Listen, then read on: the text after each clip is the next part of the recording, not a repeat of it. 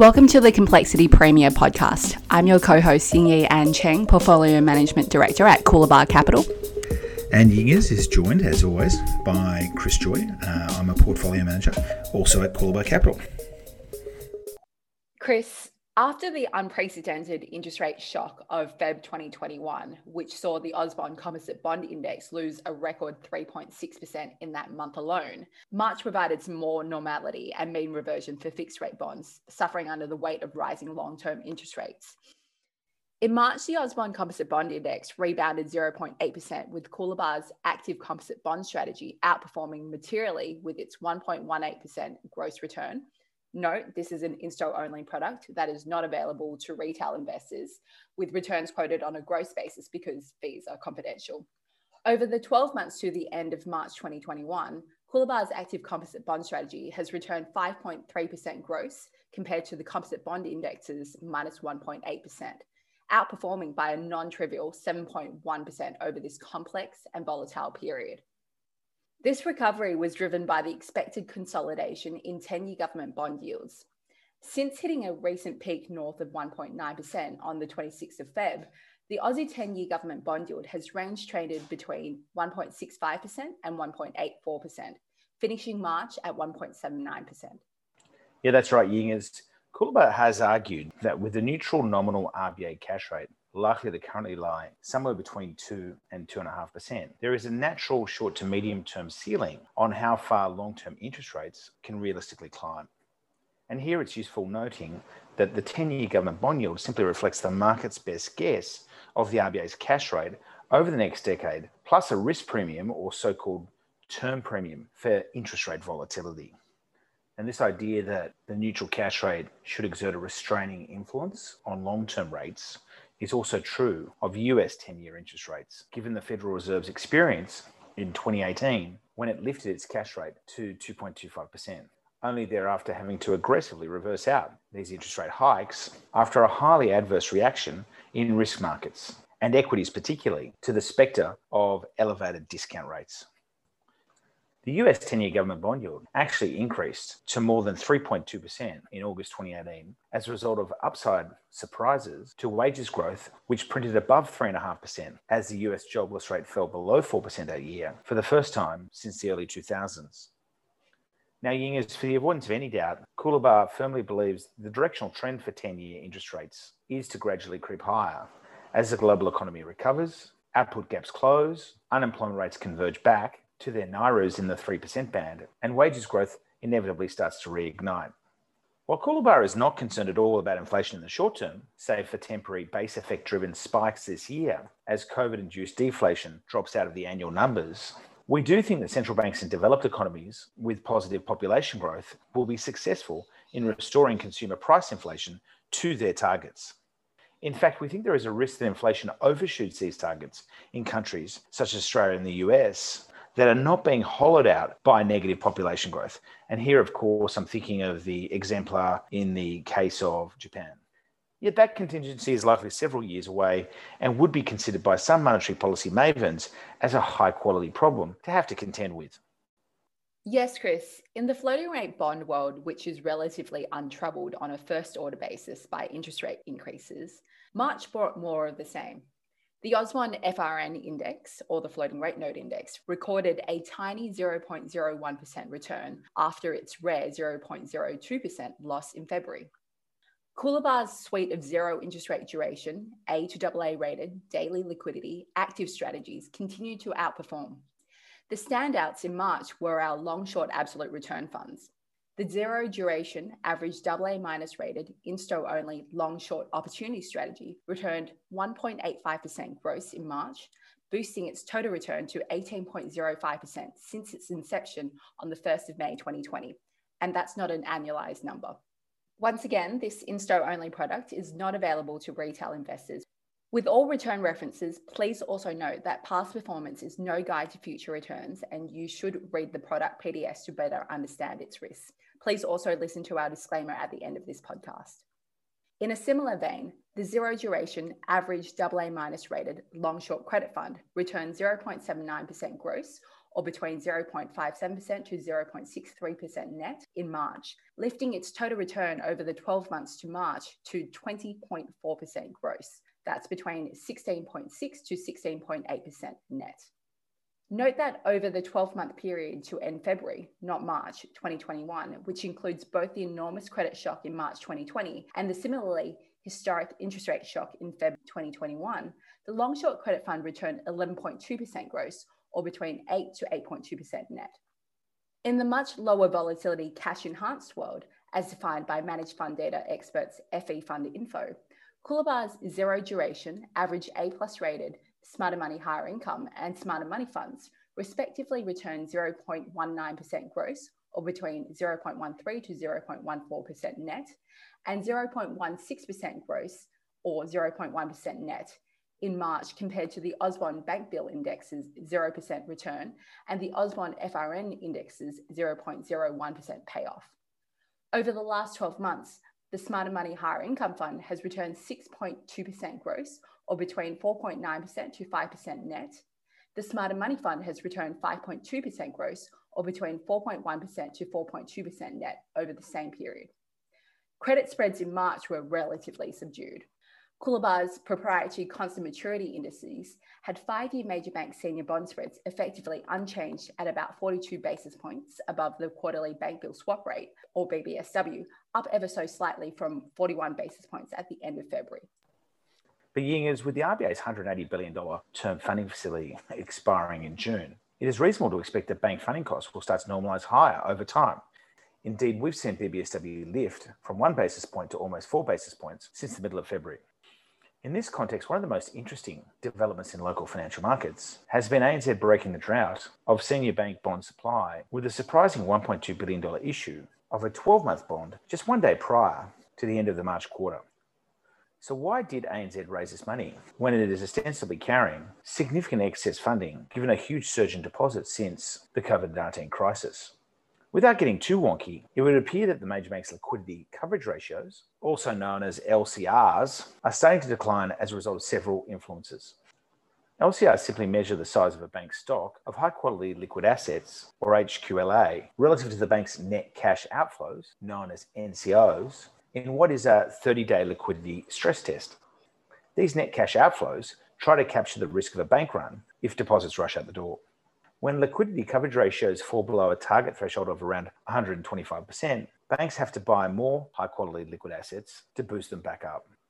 And the only investments that are sufficiently liquid to count as HQLA are Commonwealth and state government bonds. To fund these purchases, banks have to raise money. One might therefore speculate that ANZ's sudden $1.2 billion senior deal was executed to boost a declining LCR. It was interestingly followed immediately by Macquarie Bank announcing a five year senior bond offer in pound sterling, which was subsequently withdrawn after APRA pinged Macquarie for fudging its liquidity calculations. The question, of course, Chris, is what is pressuring liquidity coverage ratios? One driver could be a shift from term deposits to at call deposits, given their relative interest rates are converging, where at call accounts are hit with more punitive runoff or net cash outflow assumptions. Another might be a move from retail to business deposits, which also carry a higher runoff rate. Retail deposits are assumed to be stickier. A third driver would be APRA's prudent decision to reduce the size of the committed liquidity facility from $223 billion late last year to $139 billion today, as the quantum of available high quality liquid assets, i.e., government bonds, has soared care of big budget deficits. The Committed Liquidity Facility was originally established when Australia had, rather unique, almost no government bonds on issue. That's no longer a problem with about $1.2 trillion outstanding. Instead of holding liquid government bonds, the Committed Liquidity Facility allowed banks to substitute in high yielding and yet much more illiquid home loans, senior bank bonds, and AAA rated residential mortgage backed securities. As APRA sensibly shrinks the committed liquidity facility, banks have to replace these illiquid assets with high quality liquid assets to bring them back into line with best practice around the world. There are other subtle and not so subtle sources of high quality liquid asset demand, which have the important byproduct of keeping the interest rates on these bonds lower than they might otherwise be. For example, APRA has forced Westpac to increase its net cash outflow assumption by 10% as a punishment for fudging its liquidity calculations. And last week, it hit Macquarie with a 15% increase in its net cash outflows for making the same mistake. The banks expect their balance sheet growth to start normalizing over the next year, which will require them to bid for more high quality liquid assets again. A final buyer of high quality liquid assets is naturally the RBA via its bond purchasing or quantitative easing program, which seeks to slow the ascent of 5 to 10 year Australian interest rates as the local economy recovers. A former RBA director, John Edwards, commented that Martin Place, quote, has to stay in the bond buying business for quite a while because it'll be awkward for us if the Aussie dollar goes much over 80 US cents, end quote. It's safe to say that this reflects most elite thinking on the subject. Yeah, I'd agree with that, Ying Yi. After some early problems when the market questioned the credibility of the RBA's commitment to QE, the policy has increasingly become a striking success. Before the RBA launched QE, Aussie 10 year interest rates were more than 30 basis points above US 10 year rates. At one point, that excess jumped to around 45 basis points. And yet today, the difference has fallen back into the single digit range. This has helped keep the Aussie US dollar cross, which is currently trading below US 77 cents, and Australia's trade weighted exchange rate about 5% lower than they would have otherwise been which is helping exporters struggling with China's trade war and local businesses competing with imports that have been artificially cheapened by foreign central banks' comparatively more aggressive QE policies. Coolabah has long asserted, actually since February this year, that a third round of QE is all but certain in October this year, with a high probability case that the RBA maintains the current run rate of buying $100 billion of bonds every six months. Any diminution of the RBA's commitment to QE is likely to force the Aussie dollar much higher and unnecessarily hamper our economy vis-a-vis the rest of the world. Westpac's chief economist Bill Evans has been one of the most consistent advocates of the need for QE and recently upgraded his forecast for the size of the RBA's third round of QE, commencing in the final quarter of 2020, from 50 billion to 100 billion dollars. And I quote Evans, were the RBA to taper QE, it will expose the Aussie dollar and signal to the market that it has begun tightening, which could expose the recovery to unnecessary pressure. Evans added that the RBA has, quote, a reasonable case to argue that QE has lowered Australian long bond rates by about 30 basis points, end quote. And apologies, folks, for my poor Bill Evans impression. But Evans's analysis supports Martin Place's argument that it has kept the exchange rate 5% lower than it would otherwise be in the absence of QE. While there have been calls for the RBA to increase the size of its bond purchases, the fact that it is maintaining them as Commonwealth and state budget deficits are coming in much lower than the market expected means that QE is much more impactful. That is, we are indeed getting a de facto QE increase. Chris, turning back to credit spreads, five year major bank tier two bond spreads compressed somewhat from 144 basis points to 133 basis points above BBSW or the bank bill swap rate in March, a touch below their previous post GFC tights at 135 basis points in June 2018. The ASX hybrid market was a little weaker, with five year major bank hybrid spreads expanding from 274 basis points to 277 basis points as investors continue to digest the two new deals from Macquarie and CBA. Macquarie's expensively priced $725 million MQG PE hybrid has not performed, which is why we mostly avoided it, trading around its re-offer price of $100. We had high hopes for CBA's new $1.2 billion hybrid CBA PJ, which priced with a decent 12 basis point concession and listed this month with a modest premium to its uh, $100 face value. Importantly, size wise, CBA PJ is very small for a major bank deal, which should provide for a constructive technical tailwind. March was a tale of two months in the semi government bond market. For example, Coolabah's constant maturity indices for 10 year Victorian government bond spreads over and above Commonwealth government bonds jumped from 24 basis points to 29 basis points between the end of February and the 10th of March. And then a short squeeze helped normalize spreads back down to 22 basis points by the end of the month. These levels are, however, still materially wide for the recent heights, implying that there is non trivial runway left. Yeah, I'd agree with that, Years. Indeed, investors appear not to be pricing in a large diminution in government bond supply over the remainder of 2021. Coolabah estimates that the Commonwealth budget is likely to be more than $64 billion smaller than Treasury first forecast in November last year, as the economy massively outperforms the government's doer projections. The same insights apply to state government budgets, which are likely to be a fraction of the state's pessimistic projections late last year, care of much larger than expected stamp duty, payroll tax, and GST revenues. This will in turn force the credit rating agency, S&P, to try to find new explanations to rationalise its silly downgrades of New South Wales and Victoria from the AAA to AA bands on the basis of both budget forecasts and S&P extrapolations that were frankly totally wrong. In time, we predict that S&P will also be compelled to take Australia's AAA rating off its current negative outlook as the budget outcomes dramatically surprise to the upside. Well, Chris, in March, the RBA also delivered some surprises. The Governor, Phil Lowe, tendered an incredibly important speech in which he revealed that the RBA has materially revised down its estimate of the fully employed jobless rate proxied by the non accelerating inflation rate of unemployment, known as the NAIRU, from around 4.5% to the low fours. In fact, Lowe stated that it could be in the threes. Now, Coolabah had argued that the NAIRU might be in the threes in the AFR in the week before the speech, opining that, quote, while estimating exactly where full employment lies is a notoriously tricky exercise, the US experience may cause RBA Governor Phil Lowe to wonder if we need a three point something rather than four point something jobless rate to stimulate similar earnings growth here, end quote.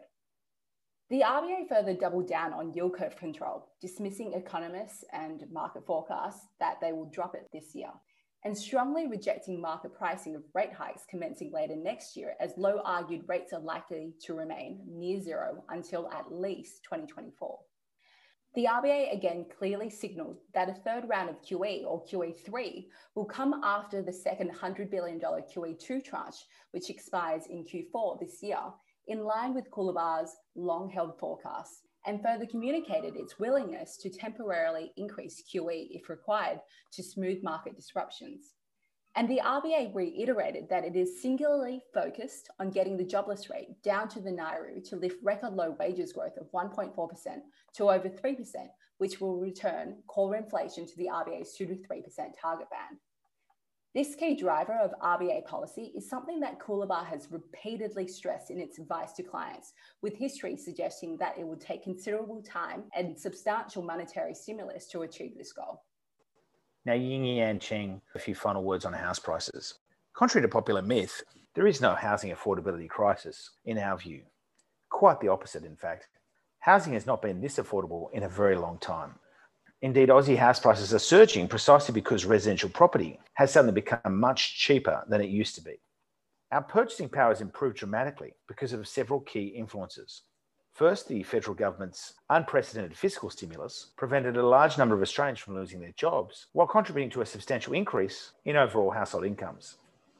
Second, the RBA's record monetary policy stimulus, which slashed its overnight cash rate to a never before seen 0.1%, bailed out droves of borrowers by driving down variable rate loan costs.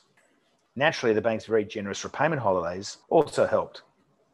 Third, the RBA's novel term funding facility furnished lenders with access to $180 billion of three year money at a price of just 0.1%, which in turn allowed banks to offer current and prospective homeowners the cheapest fixed rate mortgages in history. As you might know, it has been possible to get a three year home loan for less than 2%. Now, note the practical cost of the term funding facility is higher than 0.1% because banks have to back these borrowings by posting high grade assets or eligible collateral with the RBA, which carries additional expenses. When purchasing power changes, asset prices have to adjust in lockstep. This is the same logic equity junkies have been rolling out to rationalize uber expensive price earnings multiples Put differently, it's the discount rate, stupid. And Chris, as the RBA has been diligent in explaining to anyone who listens, the sharp compression in borrowing costs since the COVID 19 shock is likely to be a semi permanent feature of our environment for years to come. For the avoidance of doubt, the RBA is really referring to variable rate loans, which price off its overnight cash rate. It is not necessarily talking about longer term fixed rate borrowing costs. As the global economy heals, there are good reasons why, say, five year to 10 year fixed rate borrowing expenses will trend higher, as they have done since late 2020. The unavoidable reality is that at some future date, the RBA will be minded to start the gradual process of normalising its overnight cash rate back up to a level commensurate with a neutral or neither symmetry nor contractionary risk free cost of capital or monetary policy stance.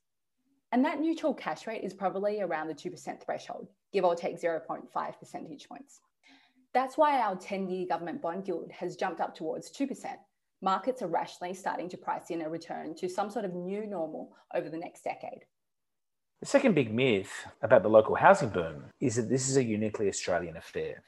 I regularly yingers come across the claim that Aussies are unusually obsessed about residential real estate, despite the evidence that our circa 66% home ownership rate is lower than that observed in China, Norway, Mexico, Spain, Greece, Portugal, Brazil, Italy, Belgium, Finland, Ireland, the Netherlands, Israel, and Canada.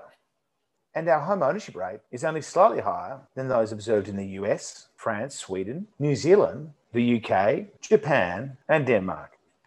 Folks are also fond of alleging that this entirely predictable housing boom, which we projected in the midst of the March 2020 crisis, is idiosyncratic to the sunburnt country. The truth is that even stronger price action is playing out globally as ultra aggressive monetary policy around the world transmits into cheaper money and more affordable homes. Yes, Chris, according to CoreLogic, Aussie dwelling values have increased by only 6.2% over the year to March 2021 Yet in New Zealand, prices have leapt by more than 16% over the same period. Along similar lines, US house prices are up 11% in the year to February, while UK house prices have appreciated 7.5% over the 12 months to Jan. Possibly because the RBA has provided less monetary stimulus than its peers overseas, the capital gains experienced here have been relatively subdued. Of course, there is a great deal of runway left. Yeah, that's right, Yingers. One curiosity of our contrarian position on Aussie housing during the COVID 19 crisis was that it apparently prompted very substantive actions. To be honest, I've been blown away by how many random strangers have approached me relaying that they bought a house last year or early this year on the back of the analysis that we published. I've also noticed that there has been a striking spike in the number of homeowners amongst our 26 person executive team years over the past 12 months. I didn't actually think all the millennials in our team were listening years. And so it's worthwhile stating that we continue to confidently forecast total house price growth of 20% to 30% over the next few years from the recent peak in April 2020, purely as a function of the change in affordability. Obviously, risks to this outlook include irresponsible lending, necessitating regulatory induced credit rationing, the spectre of war over Taiwan, and or a leap in inflation requiring a faster than expected hike in interest rates. Back in March 2020, we forecast that the jobless rate would quickly settle at 6 to 7%, as it did, and we're extremely bullish on the immediate economic recovery. The RBA will, however, be mindful that the jobs data will probably overstate the strength of the labour market and wages growth, while our borders remain closed and population growth is suppressed by the absence of immigration. This will be a relatively short term dynamic, we are predicting very material rises in skilled migration over the next five years, which will significantly expand labour supply, keeping downward pressure on wages growth. Australia is now one of the most attractive destinations on the planet for top talent, and the federal government has made it clear that it intends to intelligently capitalise on this once in a century opportunity to capture the best brains in the world and the meaningful amounts of financial capital that is likely to accompany them. Over the medium term, the RBA is therefore likely to find it challenging getting wages growth to the circa 4% annual pace required to normalise consumer price inflation or CPI back into its target band. And it knows this, which is why Martin Place remains dovish. So, Yingers, I think the first three months of 2021 have been somewhat eerie as we transition from a COVID induced deflationary world to one where reflation is the dominant thematic. And we're certainly very focused on understanding tail risks as we move into this new regime. Well, I think that's wrapping us. Thank you to the thousands of listeners out there. We really appreciate the time that you dedicate to engaging with us. And we always appreciate the feedback. So please don't hesitate to reach out by emailing us at info at coolabahcapital.com or going to our website, coolabahcapital.com. Or finally, you can read our latest research, which is regularly published over at Livewire.